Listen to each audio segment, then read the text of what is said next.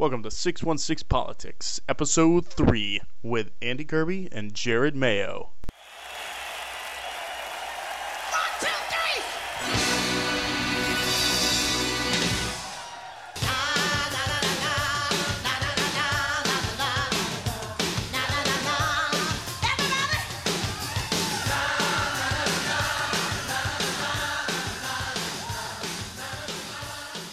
Maybe it's an Ohio thing, you know. Maybe it is. I don't know. There's not too many.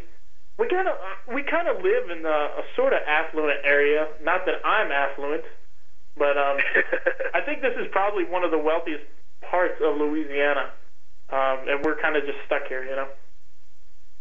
now, where? How close are you to like um like a big city? Um, New Orleans is right across the lake from us, so it's New Orleans, and then you cross the causeway over Lake Pontchartrain, and then it's us, probably maybe eight miles from the from the lake.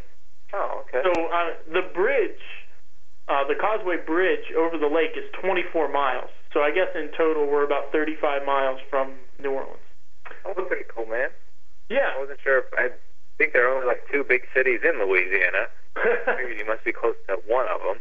yeah. Yeah. There's a couple. I mean, we got you got Shreveport, Baton Rouge, Bossier City, Lafayette, sorta. That's not really that big. Anyway, why are we talking about Louisiana? Goodness. I don't know how we got to that. yeah, I don't know. I don't know. it's like a random ADHD conversation we've got going on. I'm all about that. You need, you know, on the weekends you just need a time to relax, talk to friends, somewhat your age, not two, four, six months. yeah. so what have you been up to? What did you do this past two weeks? Oh gosh, yeah. I guess it has been a little while. Ah man, just still back in in the grind. You know, working every day. And Jennifer had the youth group over, the youth group girls over for Hannah Montana night yesterday. I heard about that. How did that go? Yeah, well, I walked. I was I was banished from the home. I wasn't allowed to be anywhere uh, within 20 miles. I left, and when I came home, they were dancing. They were all dancing. there's um, I guess there's a line dancing part of the movie, and the girls all thought it was cool, so they kept playing it over and trying to learn the line dance. What I I will never understand women. I I don't understand how that. Jackie always tells me she's like when I was little we would you know we would make up dances to this song and I was like why what is the purpose of that so that when you're in a car and you hear that song you can try to strain yourself against a seatbelt to get these dances done I don't know well, I, I guess that's you know I do I do um I do understand that part of women. And I guess that's that's the part of the the well, I guess we all have you know our inner woman, and I'm all about the the dancing whenever you can find time or a good song comes on the radio and you break it down and you almost hit some other people. That's like a, a good night for me.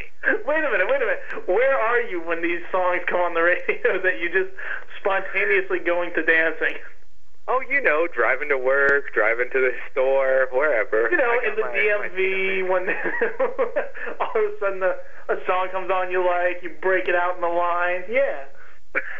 you know it, dude. In the grocery aisle. Oh man. Respect came on the other day, and we were going down the juice aisle, and Jennifer was like, "Stop dancing." but it was a good time. It was a good time. I I can't I can't imagine that. Now I do I will say this. We bought um when we bought our first round of furniture, our very own about a year ago, we bought this table that's made of like solid oak or something. It's kind of like knee level. And so if I stand on it, my head almost hits the fan. It's like right there. It's about an inch, so I can't jump.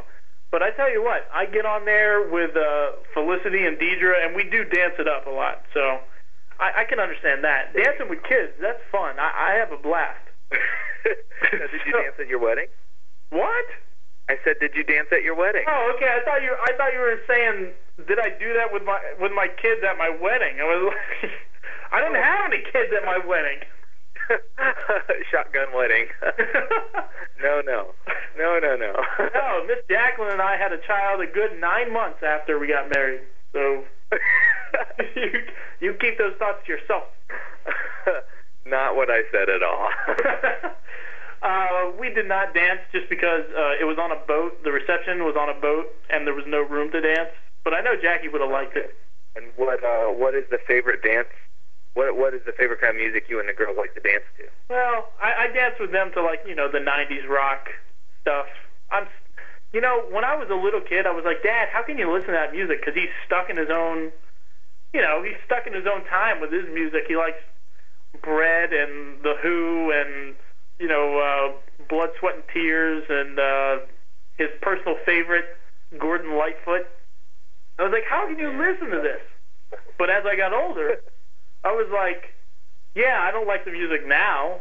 Was, so I'll just listen to the stuff I liked, you know, when I was in high school. So I, I can I can kind of see it now.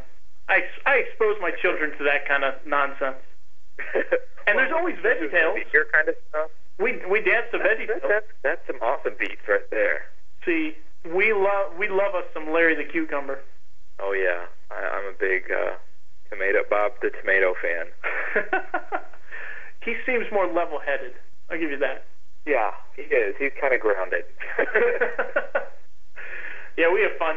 I when uh, I try to get Felicity to start singing uh, "You and Me" in our sports utility vehicle. Have you have you the SUV song? Have you heard that one? uh-huh. Oh, it's fantastic. And the the um, music video to that, they're all in like their sweater vests and everything, and they're talking about if if somebody got stuck in the snow or if they ever went camping, they'd be prepared because they have an SUV. I, I think it's great. sing it? Can I sing it? No, did she sing it? Oh, okay. Turn up your hearing aid.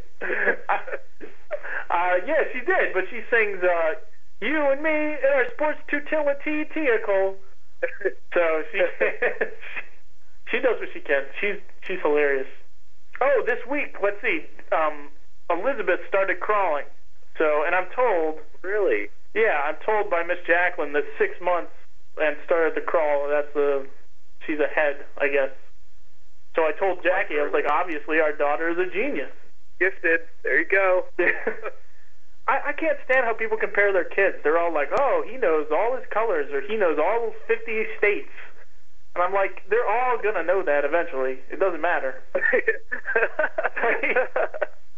That's a really good point. I, I don't know. I mean, it's nothing that the parent did. That I mean, I, I guess that they exercised their mind a little bit, but you you just if you compare kids, that's that's a road you shouldn't travel down.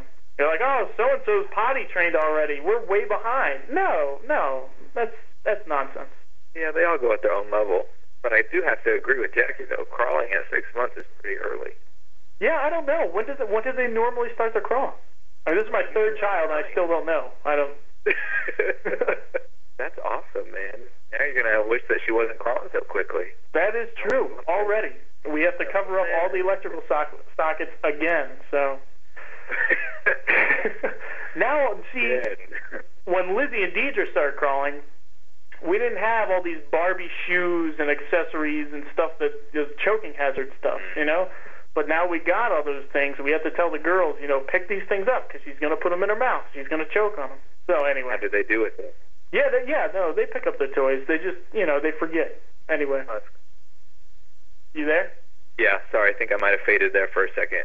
If I move my head to get a drink, it it cuts out. Are you are you on a Bluetooth or are you you have you hold this to your ear the whole time? I hold it to my ear. I'm on the great 3G network.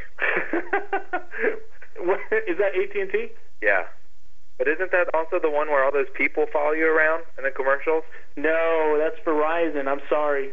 Oh, That's a shame. I need that then. But you should know that. All you gotta do is look around and see if anybody's following you. yeah. If no, if no one's there, you know you're not on that network. Obviously, I'm on the 3G network, not on the good one. all right, all right. Rosita Jones up. Nothing.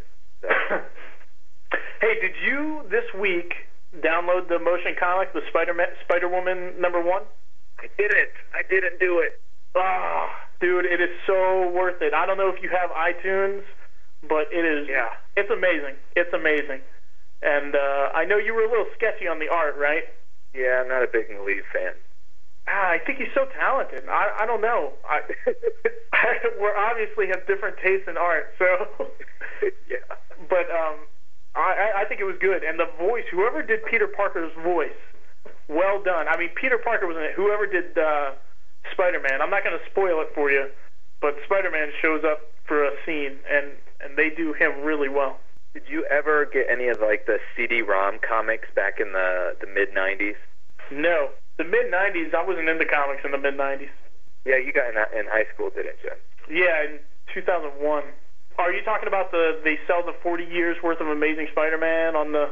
No, no. Back in the day, like right when X-Men and Spider-Man were on TV, they released a couple of um, motion comics or whatever. But it was really just kind of like they cut out the, the pieces of the comic book, moved them around, and put a voice to it. So I'm kind of wondering how different this the Spider-Woman comic is going to be from that. Jared, spend the 99 cents and find out. it's like a dollar eight. You can do it. I'll send you a dollar eight over PayPal. I can afford it. I told you I was probably going to do it tomorrow. I was probably going to do it on Sunday. Okay, all right, all right. I'm just saying. I'm just saying. No, I have no idea what you're talking about. The Ocean Comics. I do know that Marvel.com had um had some motion comics sort of to start out with. Like it's not the digital comics they have now. It was I think it was .com comics or something like that. And they had the first. It was right when Ultimate Spider-Man came out, and they had the first Yes. six Ultimate Spider-Man, and they had some Ultimate X-Men on there, and I think uh, Hulk number 34. Those were good. Those were good. I, and that's what I expected the digital comics to be, but I think that takes more work to do that than just digitize them. Did you look at those ever? Eh, not really. No, I'm. I, no, I didn't. well, okay then. no, I mean I did the CD-ROM comics back in the like '95, '96, '97, and I was just like, this is stupid. I want paper. Was it Marvel? Yeah, yeah. I think I probably still got them upstairs somewhere. But you said Ocean Comics. What do you mean Ocean Comics? Andy, turn up the hearing aid. Jared never said Ocean Comics. What? what, what did you say? I don't know, but I did say Ocean Comics. okay. All right, all right. All right. I'll turn the phone up. okay. I'm sorry. All right. Let, let, me on speaker. This is going to be a long podcast. I hated it. No, I loved it. I loved it. hey, have you gotten Jen to listen to any of our podcasts yet? No, she she really couldn't be less interested. okay. she watches me like she watched me make the last one. She walked in. I was telling her, you know, she had to be quiet. I was on the phone, and and she just shook her head and walked away. Why? I think this is. I think this is great. I think this is taking, you know, a creative venue to something we like. I think it's great. I'm having a great time. She just isn't. She just doesn't understand it. She's like, "You, I married a child. I married a little kid." I don't want to drive a wedge between you and your wife. Not at all. She uh, she w- had a Har- Hannah Montana Hannah Montana thing last night, so uh, I don't think she has much room to talk. I think you're right, and I think you should bring that up, but only in a heated argument. That's the only place you bring. When it has nothing to do with what we're even arguing about. I think yes. I think that's my that's my professional opinion as an IT, you know, person, apprentice. That's when you need to bring those things up. So then it's also cool during the argument to say, and Andy said it was all right for me to say this to you. and then she will never let you talk to me again. No more podcast. That's it, Jared. No more. Taking your phone away. You can take my phone, but you can never take Facebook. That's right. I can get on at work. I'll still talk to Andy. all right, all right, all right. Enough of this. Uh, you want to do some what's on sale now? We were talking about um, all things X Men today, and that would be the Dark X Men, Dark Avengers, and the X Men in San Francisco, and that would be Utopia, right? You got it. Which, when you read these, it's kind of more like a dystopia, because nothing seems to be working correctly. Yeah.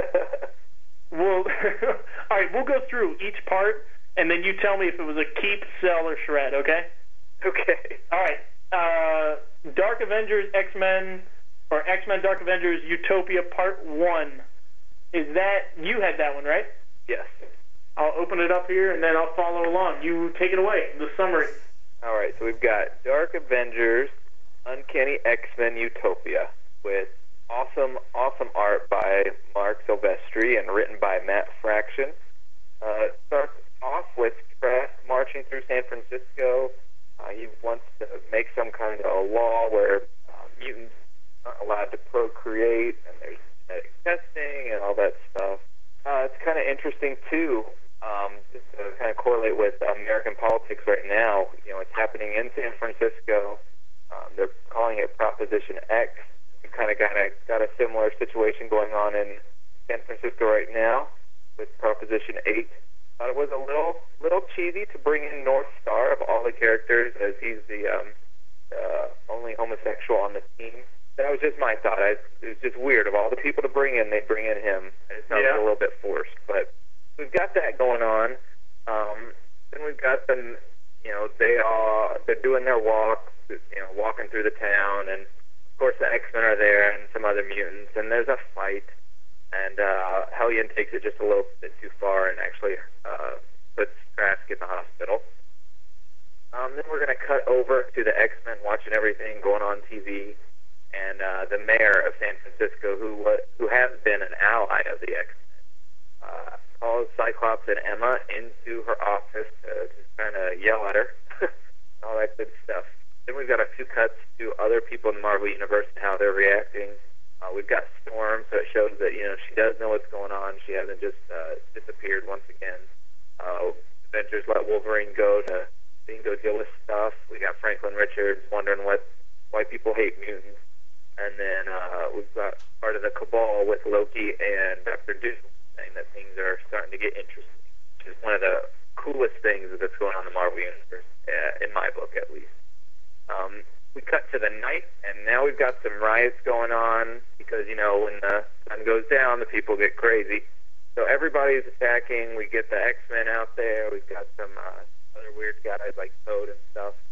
Uh, they head out there, and everybody's just got a nice big old battle, X Men style. Not too bad. Um, but then we're going to go ahead and cut over to uh, San Francisco Bay with the Hammer Division and Norman Osborn. Uh, he starts to give his directives to the new, not the, the Dark Avengers, not the new Avengers, and lets them know that they need to go out, cause no no casualties, just go ahead and round everything up and restore peace. Uh, that goes doesn't really happen as the uh, Dark Avengers go out and just basically trounce on people and kick butt and uh, fight with the X Men and pretty cool Venom versus Colossus battle. After that, let's see, we go to um, Emma meeting up with Norman Osborn, and they're discussing. Uh, well, I'm sorry. Before that, Ares shows up, and uh, which was a really cool. He had a really sweet entrance, just dropping in there. Um, but back to Norman and Emma, they meet up, and he presents to her some plans uh, for the next step in his whole ultimate scheme. Uh, Emma is taken aback, but I have she's not really that surprised, which will lead into will lead into the next issue of what what exactly those plans were. Uh, but then there is a little cutaway to Beast being uh, trapped. I'm sorry, Beast was captured at the first riot during the day um, when Trask was marching on the town. So now we cut to Beast being captured, and he hears someone speaking in his head. He's not really sure who it is. Cut again to Iron Patriot dropping in for a news conference to say that you know he's here with the Avengers and they're going to take care of everything, and he has a new ally. And who shows up but Professor X? So Professor X and Iron Patriot are on the same side, and they're uh, they denounce Cyclops. They're going to be working together. Meanwhile, cut back to Beast in jail, and it's Professor who's talking to Beast in jail. So one of the professors is not who he seems. End of episode review. uh, I thought it was a pretty decent episode. Episode. Uh, pretty decent comic book. I love the art. I really like Marc Silvestri. I know that a lot of his characters look the same, but I like how that look is, so I'm totally fine with all the girls looking alike and all the guys having the same musculature. I, I just think it. I really, really enjoy his stuff. I loved his stuff when he was drawing Uncanny in the late '80s, and uh, I thought the writing was pretty decent. Good, uh, good start with uh, so many different subplots in there. That's what I thought. I would definitely keep that one. So you thought it was a keep? So yeah, I did too. I just because it's the start of a series and you know to know what's going on, and it was good. I like Silvestri's art in moderation. I, he does really well with the shiny guys like Colossus and um, back when he was doing. He worked with uh, Grant Morrison on New X Men in the last his last arc, I think. Yeah. The Days of Tomorrow or something like that. And he did really well with Dark Beast, but overall, I'm glad that the whole series wasn't Silvestri's art. You know, I mean, uh, page four that gives us a nice action shot of when the fighting starts. Um, I was I was happy with kind of the motion of when they start uh, beating each other up. You could see sort of the when Hellion gets hit in the face. You could see in the the upper left background sort of the you know people flying or debris flying. It's kind of blurring out because it's moving so fast. I like that.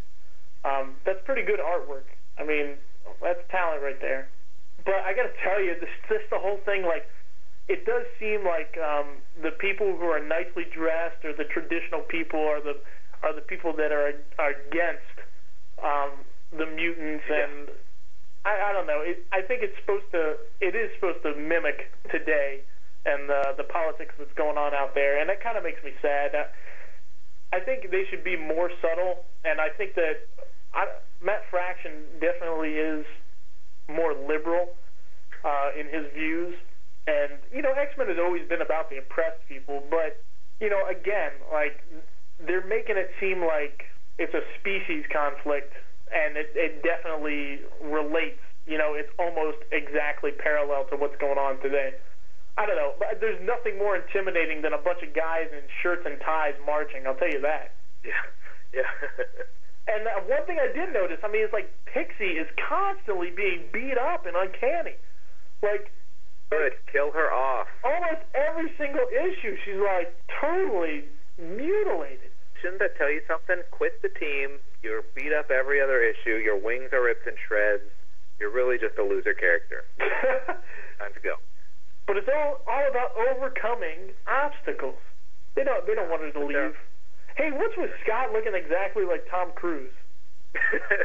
I mean, we got yeah, Tom he does look a lot like Cruise. we we got Tom Cruise going up against Tommy Lee Jones, and I you know I just I think Tommy Lee Jones is going to win. Uh, I like how I did like how they incorporated Storm and the Avengers and Fantastic Four, and I know it's just to make it seem like this envelops the entire Marvel universe, but I thought I thought it was all right. It was handled okay. And uh, on a I like it because it just shows that they, I mean, even though they're not going to be directly involved in the conflict, it just shows that it is an interconnected universe. Right. I, so I don't mind them devoting one or two pages to that. That was fine. Um, but Loki was a guy in there. I can't Yeah, understand. he was a very uh, butch woman. Yeah, I know. I can't. I don't, I don't understand what causes him to change back and forth, or or if he is changing, or what.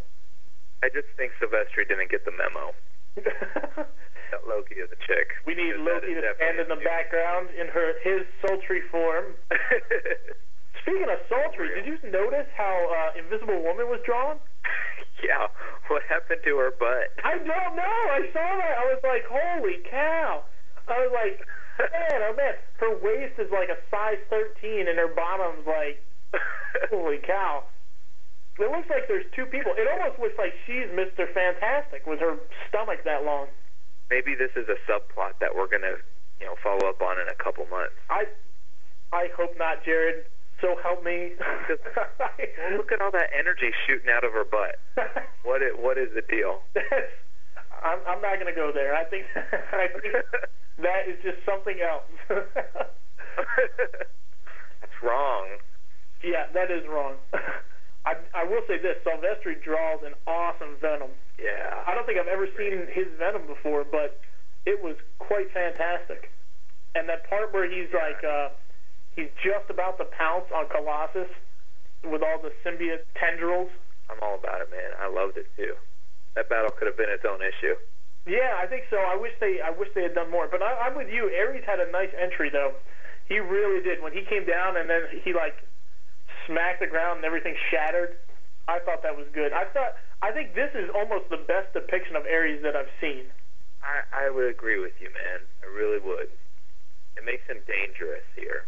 Exactly. It makes it somebody you do not want to mess with at all. Puts him on par with Thor. It really does. Which I know he's One supposed to. at He's supposed to be like Yeah. equal to Hercules, but like I said, I cannot take Hercules seriously at all. So, so I, I can take Thor a little bit more, and I think this really makes him scary. My only other thing with this issue was like Emma looks like she's on Prozac, Prozac for the entire issue. She's like so bored. Like the the only time she's not bored and not half falling asleep is when she finally gets to her black costume. Then she's like, "Okay, I'm awake. We'll do something."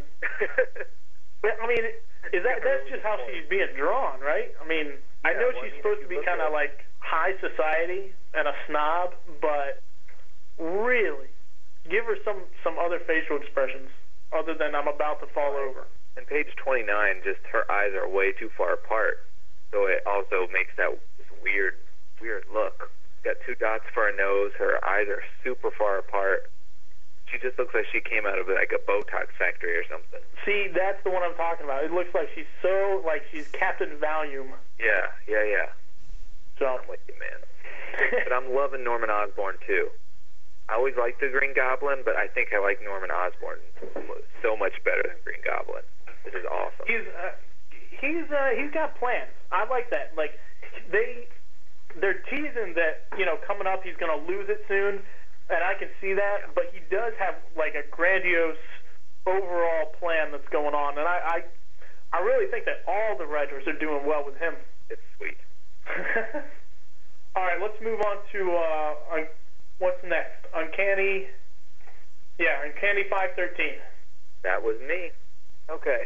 Um, well, first, uh, there are two covers. Uh, the first one is a Dodson cover, kind of orangish and meh. Uh, but the variant cover with Psylocke and Ares on it by uh, Simone Bianchi, I think that's how you say his name, fantastic. I usually do not like his work, but I love this cover. Are you serious? No. You don't, you don't like it? I do not like it at all. At all. Why? I, Why? all right. Well, first one, the first one's so good. All right, I, I love Dodson stuff. Okay, because the way he draws people, people's faces. Okay, women's faces. I don't know. That does it for me. He he makes them look like their expressions are real. Okay, but Bianchi, like, it's so so stylized on the color, and I mean, if you look at Ares' arms, okay, yeah, those are good. Those look lifelike. But everything else, the shading and the color is like just too perfect, and it makes it seem way too fake. but it's so menacing.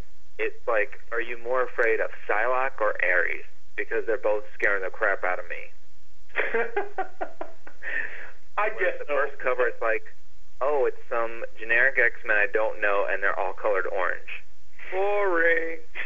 That's where I was coming from. These are the dark X-Men. What are you talking about? I know, not the orange X-Men. Not they're supposed to be dark, not orange. The variant cover is dark. okay, all right, all I right, have to agree to disagree. all right. I can, we can, both I, agree that we don't like Simon Bianchi. all right, I can see what you're talking about, but at the same time, how much did Psylocke have in this issue?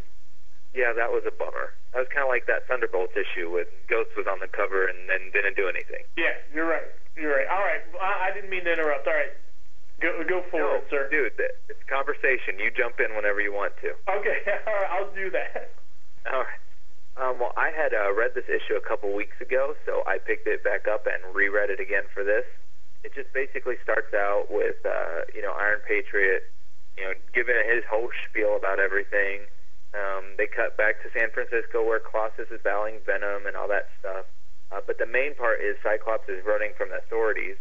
Uh, Mag- not Magneto, Professor and Norman, you know, have denounced Cyclops and want to just bring him in for questioning. But you know, you don't usually shoot electricity guns at people that he just went bringing for questions. uh, Cyclops manages to get away though, so that's good. Again, uh, they show more pictures of the Dark Avengers, supposedly, you know, supposed to be doing good, but really, you know, just terrorizing people throughout. Kind of disappointed by the Venom Colossus battle because it's nothing like the way that Silvestri drew it.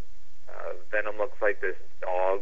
I don't know what's wrong with him, and it's just not Silvestri, but that's okay. Yeah, yeah. I mean, where Silvestri does well on the shiny objects and stuff, Dodson sort of, you know, does not do as well.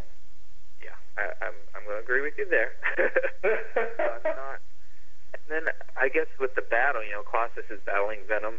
Not sure if Colossus won or if he jumps with Iceman to get away. I couldn't really tell what the outcome of that was, but Iceman swings in, picks up Colossus, and and off they go. Um, a really cool subplot about this issue is back to Beast being captured um, in their the Hammer facility um, over on Alcatraz, uh, and they cut back to this other Professor X talking to Beast. Beast um, trusts him about as far as he can throw throw him, um, but Professor tells him that they're coming for you, Henry. They're coming to put you in the Omega Machine, and it cuts to Beast being taken to the Omega Machine, and who's running the Omega Machine but the Dark Beast from the Age of Apocalypse storyline, and who also replaced Beast um, about 10, 15 years ago in the Uncanny title. So that was really, I love Dark Beast, so I was really excited to see him. I thought you, I thought you would like him. Yeah. Oh yeah, any of those '90s villains, give them to me. I'll take them. um, then we cut back to the Dark X. Well, not the Dark X Men yet, but uh, you know, Iron Patriot and Emma Frost and the other Professor X, all just talking about the new Dark X Men that are going to be formed. And the next page is a double spread of all the Dark X Men. We've got the Mimic, who appeared way back in the 60s. Um, we've got Cloak and Dagger. We've got Daken, who is Wolverine's son and also one of the Dark Avengers. Weapon Omega, Emma Frost herself, Dark Beast, and Prof- the Professor X is revealed to be none other than Mystique. Right. So I think that I just think that is an awesome team with the Dark Beast and Mystique and Mimic. Um, I'm really looking forward to some of the, the interplay between Emma and Mystique because they both. Um, I don't know that their past has really ever been explored, but they seem to hate each other. So that's really going to be interesting. Now, how much? How long do you think this? Uh, I, I I haven't looked at the solicits past October, but I mean, how long do you think um, Dark X Men's going to be around? I really don't know. I think there's gonna, there's going to have to eventually be some time where Cyclops and Emma see each other and say, "What are you doing?" to each other, and that could cause a crumble. I mean, we don't know how long Norman is not going to, you know, how long he's going to be able to hold on to his sanity until he he breaks, or I, I really don't know. What were you thinking? I don't know. I I, I kind of felt like after this, we would still have Dark Avengers, but there wouldn't be a Dark X Men title. I think that the Exodus, like uh, Utopia Exodus, is going to be them pulling out and saying, you know what, we're not going to be able to rule this. But I don't know. That's yet to be seen. We still have like one or two pieces of the story left. I don't know. I can't see it lasting that long because Dark Reign is tying up. I mean, they're gonna they're gonna have the climax of Dark Reign with the list coming out, and then it's gonna lead to the next thing. I, I don't see it lasting too much longer. And that's the problem. I'd like it to last a little while, at least to just see it fleshed out a little bit more than just a one or two off mission, you know.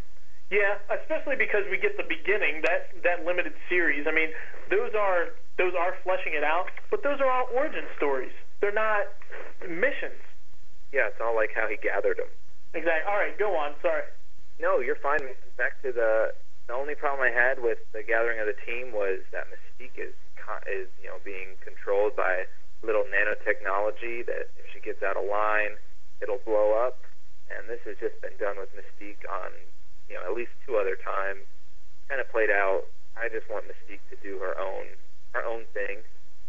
Um, the last final piece is Emma brings in Namor to be on her X Men, which was uh, I, I like her quote: "My team, my way, mutant problems, mutant solutions." that was really cool that you know Marvel does remember that Namor is a mutant. They're bringing him to the forefront. I think we'll have some interesting dynamics, especially with you know the Emma Namor past that's gone on. Then we get Emma talking for quite a while just about you know what they're going to do. Interesting. They they cut to the hospital and Trask wakes up. He's got these robotic eyes and he grabs his nurse and touches him and see all this computer stuff go on him and everyone in the hallway turns into some sort of robot person or whatever that's following him and he says, Children hear me now, rise.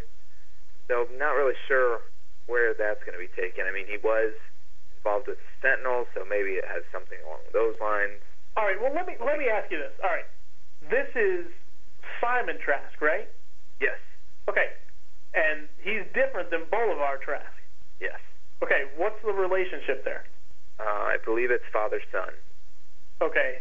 So Bolivar Trask is the one who created the Sentinels, and he's the guy we saw in X Force 17 standing and, and, and in front of the UN, right? Believe so. Okay. I'm All gonna right, because I was not my X forces. I was not clear on that, and now this is his son. I believe so. Yeah. Okay, well we'll check on that. All right, I was just making sure. No, you're fine. Yeah. And uh, so then, of course, the X Men kind of they they're watching the whole um, news conference with Iron Patriot and Emma Frost talking about what they're going to be doing and what their expectations are with curfew and all that stuff. And and uh, they decide, you know, maybe we should be a little more proactive. You know, we just can't sit around and do nothing.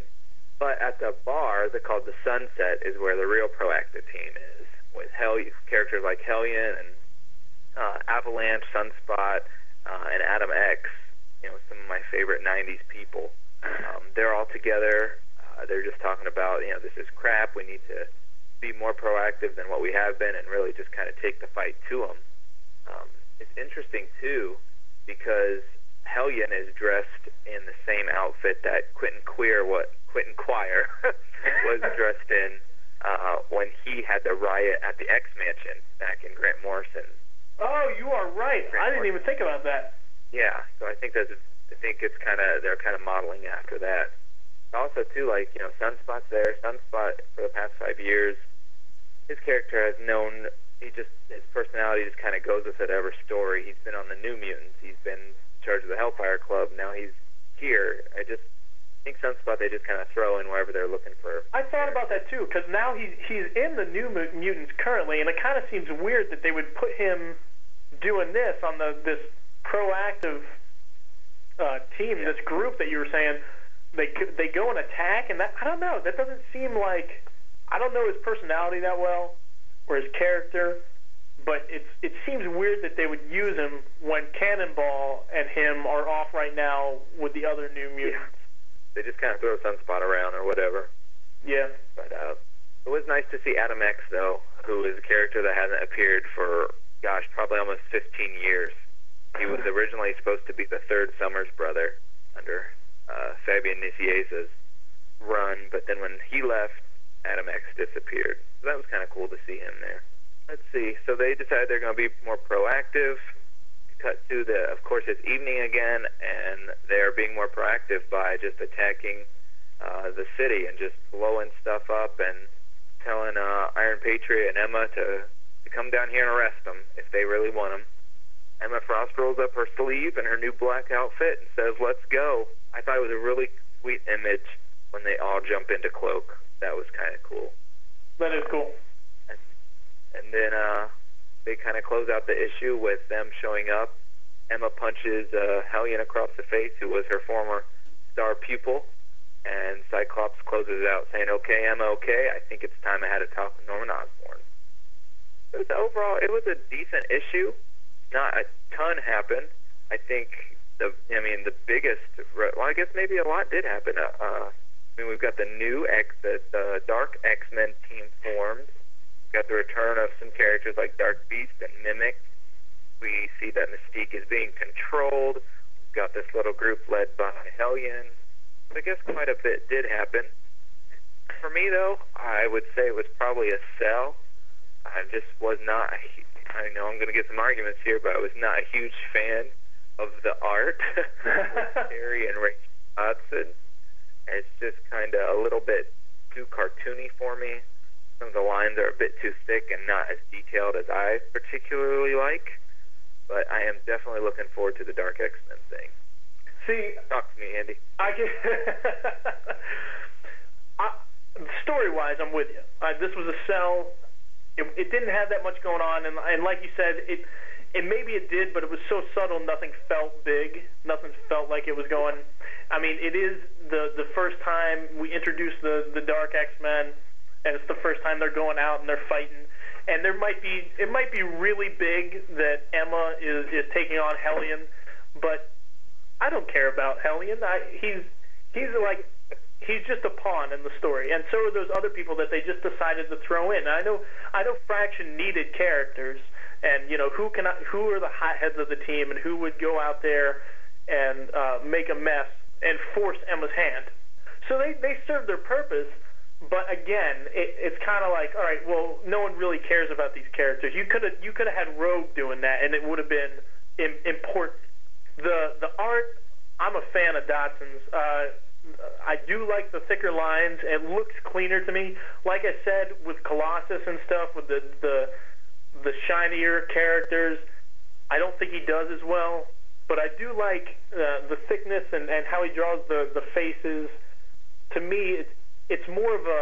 You say it looks cartoony, but I think that he makes the the expressions of the people portray more realistic. Even though, I mean, you get the you get their emotions more so than what you're looking at.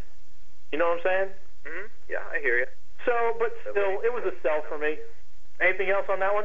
Yeah, I think we can kind of be done with that one. I'd buy it in trade. Yeah, yeah. The issue by the trade. All right, Dark Avengers 7, Utopia Part 3. We begin at Alcatraz Island, which is the West Coast headquarters for Hammer. Um, Xavier is talking to Beast in separate cells. Dark Beast and Osborn have put Henry through treatments in the Omega Machine, which is designed to depower mutants. Um, he's sick, his fingernails, his claws are coming out, and his hair is falling off. Osborn then leaves to talk to Robert Reynolds, who is the Sentry and who is mentally conflicted about the fighting. Osborn tells him to trust Emma and her team. We then cut to Union Square where the Dark Men are facing off against some rioting mutants led by Hellion. Um, things are getting pretty intense when Daken tries to kill Avalanche. Suddenly, Emma turns into her diamond form and breaks off the tip of um, Daken's claws. Now, at this point, are Daken's claws adamantium or are they still um, bone? Because they look adamantium here. And I'm trying to place, you know, my the timing of all these stories. Yeah, I don't really know anything about Daken. Really don't. Okay, well, I do know they were trying to put him through uh, the same process Wolverine went through. So I guess by this point he's he's done that. Yeah, she she enforces her non-lethal stance. Soon it's Emma's team left and only Hellion. And I thought this was a cool picture with her team standing there. I thought that was very good. Like she was, Yeah. you know, in the forefront. She was in her her, even though she's the White Queen, she's in her black costume, obviously dark. And I thought Mimic looked good too. He looked pretty menacing. All of them did. Um, Weapon Omega did too. And it looks like, but in the, the only complaint I have with this picture really is Namor looks like a small fry compared to, to the rest of these guys, and he's really a bad dude. I just feel bad for Dagger. I just all that double-sided tape for her to keep that outfit on. I was, I did notice that. Yes, she. I, I don't understand what's the what's the deal with her costume. I mean, is it is it supposed to be a cross? Was she short on fabric that day? What in the world? I mean, to me, that's just like stab here. You know, Yeah. this is where I'm vulnerable. All right. anyway, Cross. So maybe it's for Jesus. it's ridiculous. You know, maybe she got saved. I don't know. maybe, maybe. I we'll see uh, later on when we Yeah. the beginning. we'll talk about that. All right. Um, with them left, we cut back to Alcatraz. Cyclops flies up with a jetpack and lands. He demands to see Osborn. and uh, Hand says that she's not going to show him in. Osborn will come out to him. Osborn comes out wearing his Iron Patriot suit, and he tries to outwardly uh, be civil by shaking Scott's hand, but Scott refuses. Osborn starts to try to relate and negotiate in a very condescending way when suddenly Scott interrupts and he says, surrender. Osborn is sort of taken aback, I think genuinely. Uh, Scott goes on to say that he wants Osborn's people out of there and just to leave uh, the West Coast altogether. Osborne becomes livid and even more condescending, and then Scott flies away saying that he tried to be nice or he tried to negotiate. Um, Osborn tells Miss Hand that when the time comes, he will be the one to bury Scott Summers. In another part of the compound, the Dark Avengers are griping that they are not out taking care of this mess. Bullseye or Hawkeye especially has a problem with Daken being on both teams, and the Dark X-Men return with their prisoners, including Hellion surprise, surprise, he was over. He was subdued. Right. Uh, Emma rails on Osborn for not protecting the rights of these mutants and these citizens, and demands to know the entire plan of which uh, of what is going to be done with these prisoners, aside from the dampening helmets that they're already wearing. And these things, man, they look pretty bad. To be shoved up in those helmet things and look like flies, and so that they would take away their powers. I, when she made the connection that her their rights were not being, you know, protected, and they had these things over their heads, like for a second I was like, man, if I was them, that would be terrible because they're on their knees there, and who knows, like execution style, you know. Mm-hmm. Um, scary parallels. Yeah, Then you also, again, like we were talking in the last issue, Sunspot's captured now. So where does that fit in with the New Mutants? Yeah, yeah. There, you're always going to have stuff like that, especially with like astonishing X Men. What's going on right now? But I, I don't know. I don't know why. For some reason, they could have used another character who's not being used in any other book. So Osborn and Dark Beast start by showing Emma and uh, the mutants that are going through the Omega Machine treatments. She passes by Xavier's cell, and Xavier thinks to Emma to ask to see Dr. McCoy and know how he's been treated. They say he isn't even there, and she looks. Uh, she said, "Oh, I just assumed because he was caught earlier." She then looks in on Xavier's cell, which is emitting a hologram of equipment and supplies, so she doesn't see him. Xavier says to her, "You are literally looking straight in the face." Uh, we cut to St. Francis Hospital, where Simon Trask of the Humanity Now Coalition is standing on the roof. He's controlling the residents and the doctors to rise and destroy, destroy it all, he says. And then we have to be continued. We had a nice panel with, uh, you know, Emma's team. They were looking good, and I said, like, like I said, Mimic without the beard. One thing, I hate Fraction's intros to his characters, like Cyclops, leader of the X-Men, owner of a jetpack. I don't think that's clever at all. It's too silly, you know? Or Ms. Marvel, team leader, hooks up with everything that moves. Like, dude. Yeah, I, High he's got. First of all, he's got sex on the brain. Like almost every, Yes. almost every one of his comics is uh, somebody's with somebody else. Um, the cover was good. I like the I like the first cover. Again, the second one, not a fan. That's Bianchi, right? The second one. yep. Miss Marvel looks like she's wearing a Batman mask, and Emma looks more awake than she's ever been in her life. but the first one, the cover, I had a problem with the cover on the first one because this looks like Garney. Garney. Do we know for sure who it is? oh. I don't know who it is. Obviously, that's Norman Osborn, but I had a hard time figuring out who that person was. The the uh, the other person. Mike. It's Mike Deodato. Oh, is it really? Okay, I can see that. I don't know how to pronounce his name, but it's him. Yeah, and you know what? We haven't seen um, we haven't seen Marvel Boy at all in this series, have we? yeah. No, Noh-Varr hasn't been around. But he's on the cover. Yeah, he's on the cover, and the last I heard, he was upset because he realized that, um, yeah, I think in Dark X Men or no, Dark Avengers five or six or something, he was upset because he realized that these Avengers really are criminals, and he was like, oh, I didn't, I didn't even know that. I didn't know you guys were criminals and assassins. So he kind of took off. Um, but again, with this cover, I don't know if that's Emma or if that's Miss Marvel or if that's even the Sentry. I have no idea. so I, I mean, I guess that that's kind of a negative there. Yeah. Um, I thought this was. I had this as a keep. The only reason I had this as a keep was because I thought the exchange between Cyclops and Osborn was amazing. That totally captured Norman Osborn's attitude throughout this whole thing.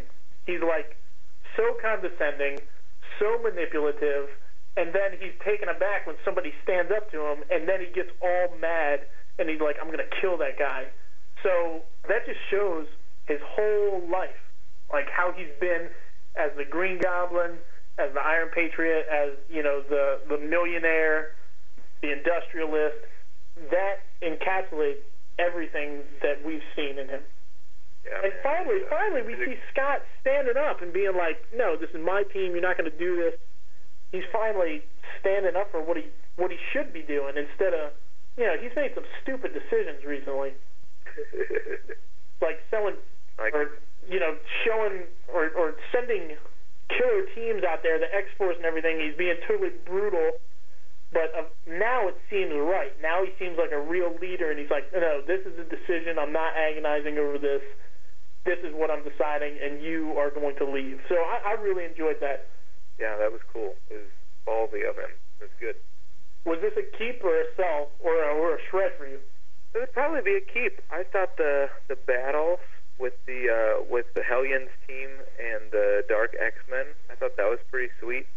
I like the interaction with Emma and Norman, kind of being like, you know, this is not right. What's going on here? Um, and then the whole Beast thing. I, that's really interesting to me. Is uh, you know, what's going on with Beast and Professor X? You know, is Beast going to mutate further now, or is he going to get his face back? You know, what's going on? Yeah, I think you know they might be setting it back up for him not to, you know, to go back to being human. That could be too. I didn't even think of that. Most obvious thing.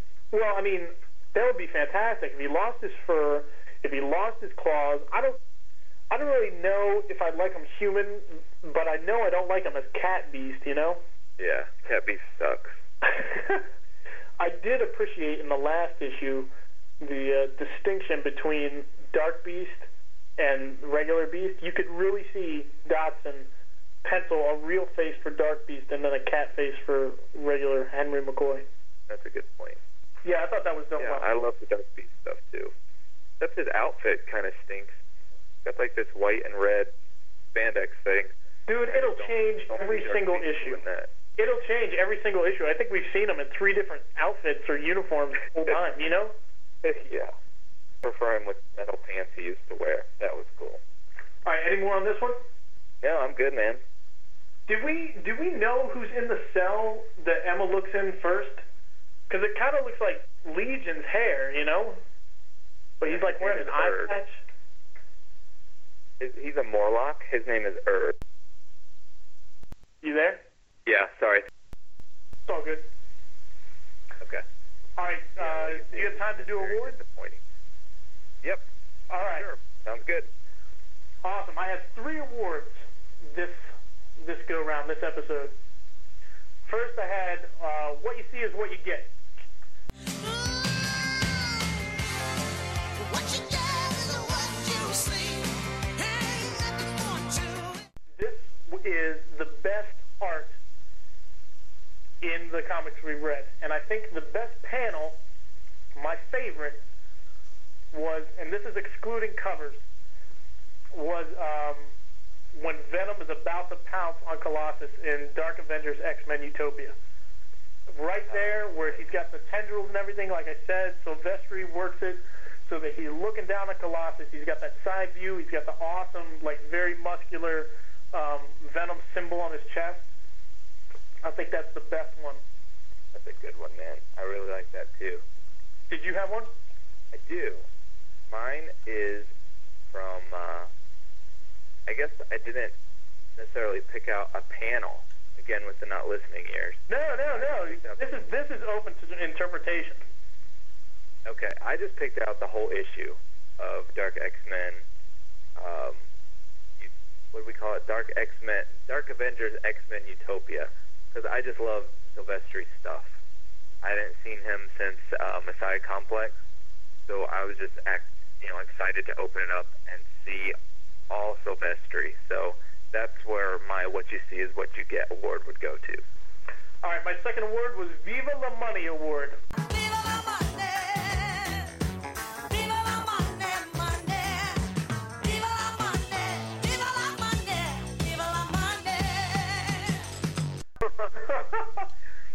anyway, something Marvel did just to make money, and that would be pulling in X-Men Legacy as part of Utopia. We did not need X-Men Legacy at all in Utopia. That's an excellent choice, Andy. Thank you. Thank you very much. Um, I agree with that totally. I'm just going to diverge and pick mine as the Dark X Men: The Beginning. So I did pick that as a save title, as a keep title. Still, it wasn't needed. We don't need that limited series to find out all that stuff. that's a good point. Like, you didn't need it. They did it just for money. It wasn't a necessary backup story. Usually we get those things left out anyway. It doesn't even, you know, we don't see those much anyway. And the, Yeah, let alone to pay three ninety nine for it. Ugh, yeah, you hate to do that. Not needed. No. All right, my last and final award is the Typical Male Award. I'm on a typical male. On a typical male. It's injustice. And this is awarded to Osborn for touching Namor's shoulder in the shower.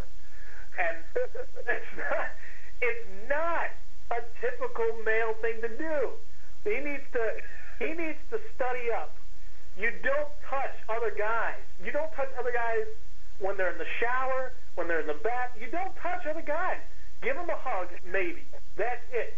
But no, no shirtless nothing. That's it. So that goes to Osborn. Well done. Yeah, I gotta agree. That would be an atypical male. anyway, So, mine would have to be. I cannot. All my issues are kind of running together. Yeah, they're there was- all you know, they're all the same thing. But the one where Cyclops is on the wearing that that awful jetpack, and he flies in.